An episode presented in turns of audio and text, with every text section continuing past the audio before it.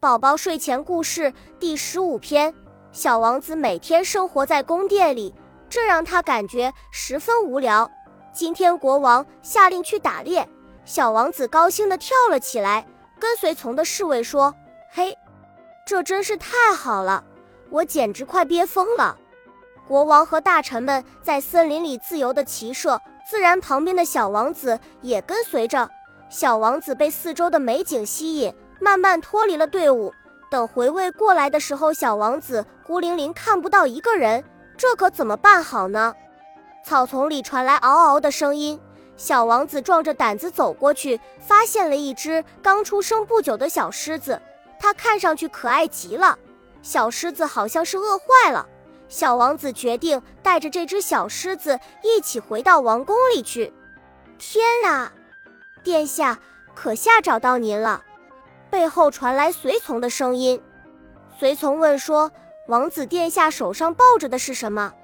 小王子高兴地说：“他是我的朋友，我要带他回到王宫里去。”随从有些担忧，可又不敢多说些什么，只好遵从。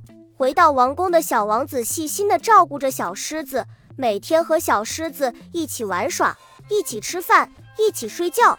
小王子觉得自己不再孤单了。一声嘶吼惊醒了正在熟睡的小王子。外面发生了什么事？小王子问。随从显得有些匆忙，说：“一只巨大的狮子闯进了王宫，士兵们正在抵抗。”狮子。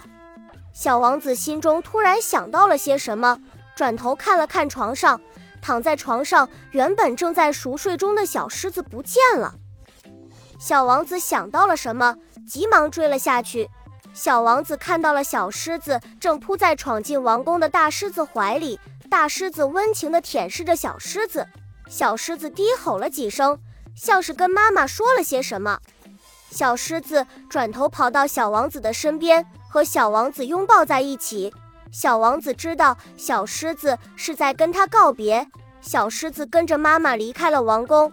小王子伤心极了。国王安慰自己的儿子说：“孩子。”你做的是对的，那只小狮子不属于你。你要明白，勇敢的智者不会掠夺任何不属于自己的东西。多年以后，小王子继承了王位，成为了一个爱护人民的好国王。当他再次来到森林围猎的时候，他看到在一处高峰站着一只威风凛凛的狮子王。狮子王凝视着他，嘶吼声回响了整片森林，像是在宣示着自己的领地。其他的大臣和士兵们都被这吼声惊恐住，自觉地向后退。只有小王子一个人向前走去，因为他知道这是自己的老朋友在和自己打招呼。恭喜你又听完三集，欢迎点赞、留言、关注主播，主页有更多精彩内容。